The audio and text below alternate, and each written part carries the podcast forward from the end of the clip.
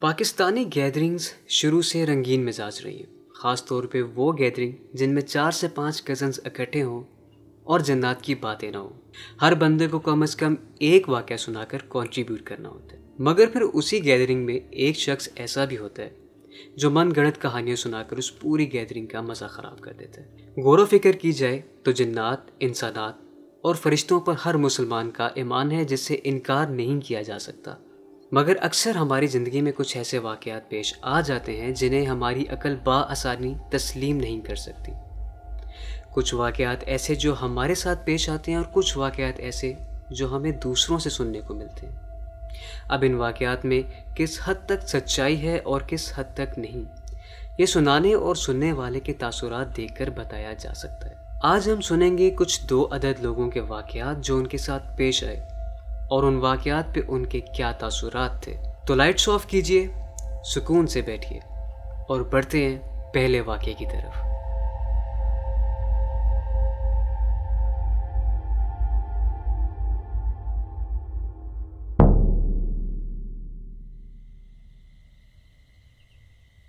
یہ واقعہ فاطمہ کا ہے، جن کا تعلق کراچی سے ہے۔ فاطمہ کہتی ہیں کہ آج سے کئی عرصہ پہلے جب ہماری رہائش اورنگی ٹاؤن کراچی میں ہوا کرتی تھی۔ تو ہمارے لوکل ایف ایم پہ ایک پیرانارمل شو لگا کرتا تھا تقریباً رات کے ایک سے دو کے درمیان۔ کہتی ہیں، ایک رات میں وہ پروگرام سن رہی تھی کہ اس پروگرام پر جو خاتون آئی ہوئی تھیں، وہ ہمارے ہی اورنگی ٹاؤن کا ایک واقعہ شیئر کر رہی تھیں۔ ان خاتون کا کہنا تھا کہ اورنگی ٹاؤن میں جہاں ان کا گھر ہے۔ اس کے ٹھیک بالکل سامنے ایک مٹھائی کی دکان ہے۔ کہتی ہے میں اپنے گھر میں اوپر اپنے کمرے میں جا رہی تھی کہ اچانک میں نے کھڑکی سے باہر دیکھا تو مٹھائی کی دکان کے سامنے ایک چھوٹی سی بچی اکیلے اور وہ اس دکان سے مٹھائی خرید رہی تھی۔ کہتی ہیں کہ جب وہ بچی باہر آئی تو اس کے ہاتھ میں بڑا سا تھیلا تھا اور اس بچی کا وہاں پر کوئی جاننے والا بھی نہیں تھا اور اس بچی کے بال کھولے ہوئے تھے۔ اس کا رنگ بھی واضح نہیں ہو رہا تھا۔ اس کے پیروں میں چپل بھی نہیں تھی۔ تو یہ منظر میں دیکھ کر کافی خوف زدہ ہو گئی تھی کہ آخر یہ کیا ہو سکتا ہے۔ فاطمہ کہتی ہیں کہ جب میں یہ سن رہی تھی تو اچانک مجھے پیاس محسوس ہوئی اور جب میں پانی پینے کے لیے اپنے صحن میں گئی تو مجھے باہر گلی سے جیسے کوئی انسان جب اس کی ہوائی چپل ٹوٹ جائے تو وہ اپنے پیر سرک سرک کر چلتا ہے سڑک کے اوپر۔ ویسی بہت اونچی سی مجھے آواز آنا شروع ہو گئی۔ کہتی ہیں وہ آواز اتنی تیز اور اتنی اونچی تھی کہ مجھے اریٹیشن ہونا شروع ہو گئی۔ جب میں نے اپنی بیلکنی سے جا کر نیچے دیکھا تو ایک چھوٹی سی بچی جس نے اپنے پیچھے ایک بیگ ٹانگا ہوا اور وہ اچھل اچھل کر گلی میں چل رہی ہے۔ کہتی ہیں، جو آواز میں نے سنی وہ کسی بھاری مرد کی تھی جو سرک سرک کر اپنے پیروں سے گلی میں چل رہا تھا۔ مگر جب میں نے بیلکنی سے دیکھا تو وہ تو ایک بچی تھی جو اچھل اچھل کر پوری گلی میں ٹہل رہی تھی۔ فاطمہ کہتے ہیں کہ فزکس میں ایک ٹرم یوز ہوتی ہے اسٹیٹک چارج کی۔ یعنی کہ جب انسان کا الیکٹرک کرنٹ یا الیکٹرک شاک کے ساتھ فزیکل کانٹیکٹ ہوتا ہے تو انسان کے جو بال ہوتے ہیں وہ اسٹریٹ اگینسٹ دا گریوٹی وہ بال کھڑے ہو جاتے ہیں۔ تو کہتی ہیں کہ اس بچی کے بال بھی کچھ اسی طرح سے الجھے بکھرے ہوئے اور کھڑے بال تھے۔ کہتی ہیں کہ اس بچی کا جو منظر تھا وہ کسی عام انسان کے جیسا نہیں تھا۔ فاطمہ کہتی ہیں کہ اس وقت مجھے ڈر تو نہیں لگا، مگر مجھے غصہ بہت آ رہا تھا۔ کہتی ہیں کہ پھر مجھے ایک وقت کو لگا کہ شاید اس بچی کے ساتھ کوئی موجود ہوگا۔ جب میں نے گلی کے کنارے پر دیکھا یعنی کہ گلی کے آخر میں، وہاں پر تو کوئی بھی نہیں موجود تھا۔ گلی بالکل سنسان تھی۔ جو ہی میں نے گردن گھما کر اس بچی کی جانب دیکھا تو وہ بچی بھی غائب ہو چکی تھی۔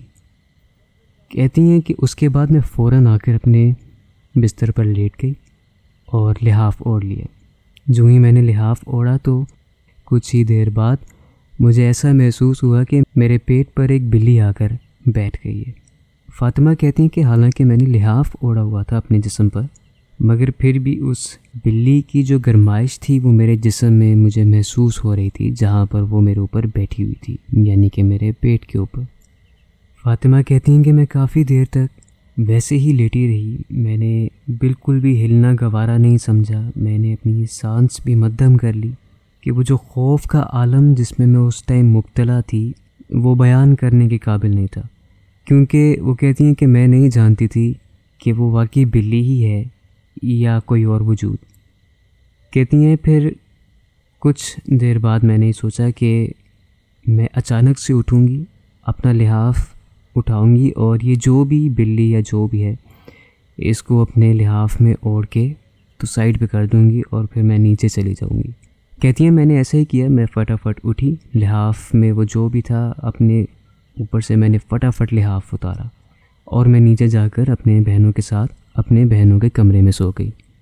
صبح اٹھی تو میں نے اپنی بہن سے پوچھا کہ وہ جو ہمارے اورنگی ٹاؤن والا واقعہ تھا، وہ کہاں تک پہنچا، اس کی کہانی کہاں مکمل ہوئی؟ میں نے پوری سنی نہیں تھی۔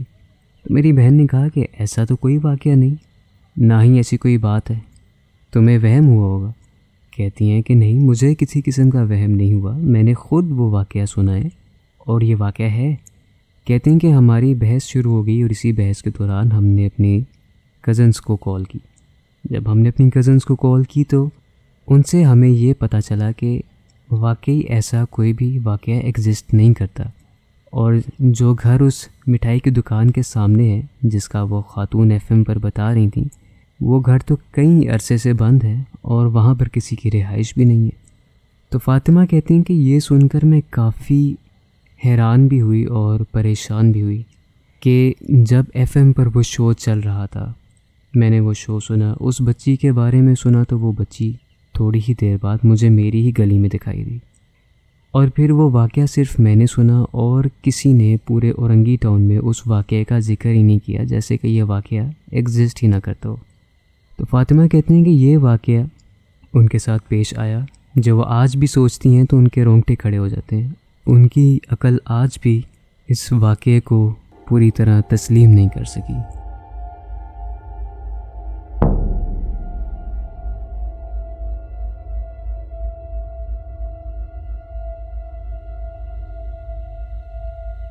یہ واقعہ نارتھ ناظم آباد کا ہے۔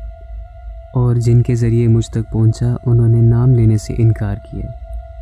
ان کا کہنا ہے کہ آج سے کئی عرصہ پہلے میرے والد صاحب کی پوسٹنگ جو ہے، وہ نارتھ ناظم آباد میں ہوئی۔ نارتھ ناظم آباد میں کافی زیادہ ہاؤسنگ سوسائٹیز ہیں، تو ہمیں بھی ایک عدد فلیٹ ملا تھا۔ کچھ عرصہ تو ہمارا کافی اچھا گزرا، مگر ایک روز میری والدہ کے ساتھ ایک واقعہ پیش آیا، جس کی وجہ سے کچھ ٹائم تک ہمارا گھر کافی ڈسٹرب رہا تھا۔ وہ واقعہ کچھ اس طرح سے ہے کہ جس ہاؤسنگ سوسائٹی میں ہمارا فلیٹ تھا، اس کے ٹھیک سامنے اپوزٹ ایک بلاک ہے، جس کے درمیان میں سڑک آتی ہے۔ مگر وہ بلاٹ خالی تھا، وہاں پہ زیادہ تر پلاٹس تھے۔ صرف ایک مکان تھا وہاں پر، وہ بھی کچا اور ٹوٹا ہوا۔ تو میری والدہ نے کیا دیکھا کہ بہت سارے گیدڑ ہیں جو ایک گروپ کی صورت میں آپس میں اکٹھے ہو کر ایک ڈائریکشن کی طرف بھونکے جا رہے ہیں، مگر وہ اس سے قریب نہیں جا رہے ہیں، اور ان کی ڈائریکشن اس ٹوٹے ہوئے گھر کی جانب تھی۔ کہتی ہیں کہ کافی ٹائم تک تو ان کی والدہ نے اگنور کیا، مگر جب ان کا گروپ زیادہ ہوتا گیا اور وہ کافی زور زور سے بھونکنا شروع ہو گئے، تو میری والدہ نے کچن کی کھڑکی کی جانب سے باہر دیکھا۔ کہتی ہیں وہاں پر ایک کتا بھی تھا جو ان گیدڑوں کو دیکھ رہا تھا کہ آخر کر کیا رہے ہیں۔ کہتے ہیں کہ گیدڑ ایک وقت کے لیے خاموش ہوئے اور پھر اچانک بھاگتے بھاگتے اس کچے مکان کی طرف چلے گئے۔ وہاں پر میری والدہ نے کیا دیکھا کہ یہ اوپر کی جانب دیکھ کے بھونک رہے ہیں۔ مگر اس وقت انہیں کچھ نظر نہیں تھا آ رہا۔ میری والدہ کہتی ہیں کہ جانوروں کو اور چھوٹے بچوں کو غیر مری مخلوقات نظر آ جاتی ہیں۔ تو شاید اسی طرح کا کچھ سلسلہ ہوگا، مگر اس وقت میری والدہ گھبرائی نہیں۔ کیا ہوا کہ وہ جو کتا ایک سائڈ پہ کھڑا ہو کر ان گیدڑوں کے تماشے دیکھ رہا تھا، وہ کتا بھی ان کے ساتھ شامل ہو گیا۔ اب وہ بھی انہیں کے ساتھ مل کر اوپر اس کچے مکان کی طرف دیکھنے لگ پڑا اور بھونکنا شروع ہو گیا۔ کہتی ہیں کہ اس کے بعد جو میں نے منظر دیکھا، وہ ناقابل برداشت تھا اور اسٹل آج بھی وہ اگر میں سوچتی بھی ہوں تو وہ ان کے لیے ناقابل برداشت ہے۔ ان کی والدہ کہتی ہیں کہ میں نے اس کچے مکان میں کیا دیکھا کہ ایک سایہ کہیں یا پھر ایک آدمی جس کا بہت لمبا قد ہے اور اس کی جسامت بھی ٹھیک ٹھاک ہے، وہ ان گیدڑوں کی طرف دیکھ رہا ہے۔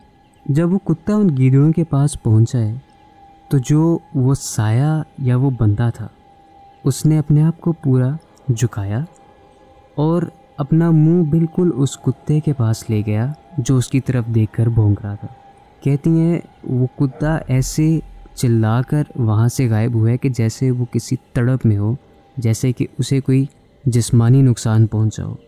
اور اس کے بعد جتنے گیڈر تھے، وہ بھی وہاں سے غائب ہو گئے یعنی کہ وہ سارے وہاں سے بھاگ گئے۔ کہتی ہیں، میں یہ دیکھ ہی رہی تھی کہ وہ سایہ یا وہ بندہ اپنی اسی پوزیشن میں تھا اور اس نے اپنا منہ ایک دم میری جانب کر لیا۔ کہتی ہیں میری والدہ فٹافٹ وہاں سے دوسرے کمرے میں آئیں، انہوں نے سب کو اٹھایا اور جب وہ کچن کے جانب ہم سارے گئے تو اس وقت ہمیں ایسا کچھ بھی نظر نہیں آیا۔ مگر میری والدہ کے لیے وہ واقعہ دل دہلال دینے والا ہے کہ آج بھی جب وہ سوچتی ہیں تو ان کے رونگٹے کھڑے ہو جاتے ہیں۔ تو یہ واقعہ ان کی والدہ کے ساتھ پیش آیا۔ امید کرتا ہوں کہ آپ کو آج کی یہ میری ویڈیو پسند آئی ہوگی۔ اگر آپ بھی اپنے واقعات مجھ سے شیئر کرنا چاہتے ہیں، تو اسکرین پر میرا انسٹاگرام مینشن ہے۔ مزید ایسی ویڈیوز دیکھنے کے لیے میرے چینل کو سبسکرائب کیجیے اور اس کے ساتھ ساتھ بیل آئیکن بھی دبائیے۔ کیونکہ بیل آئیکن دبانے سے آپ کو میری ویڈیو کی فوری نوٹیفیکیشن ملے گی جب بھی میں اپلوڈ کروں گا۔ ورنہ آپ کو فیڈ کے اوپر میری ویڈیو کہیں آگے پیچھے اوپر نیچے نظر آئے گی۔ ادروائز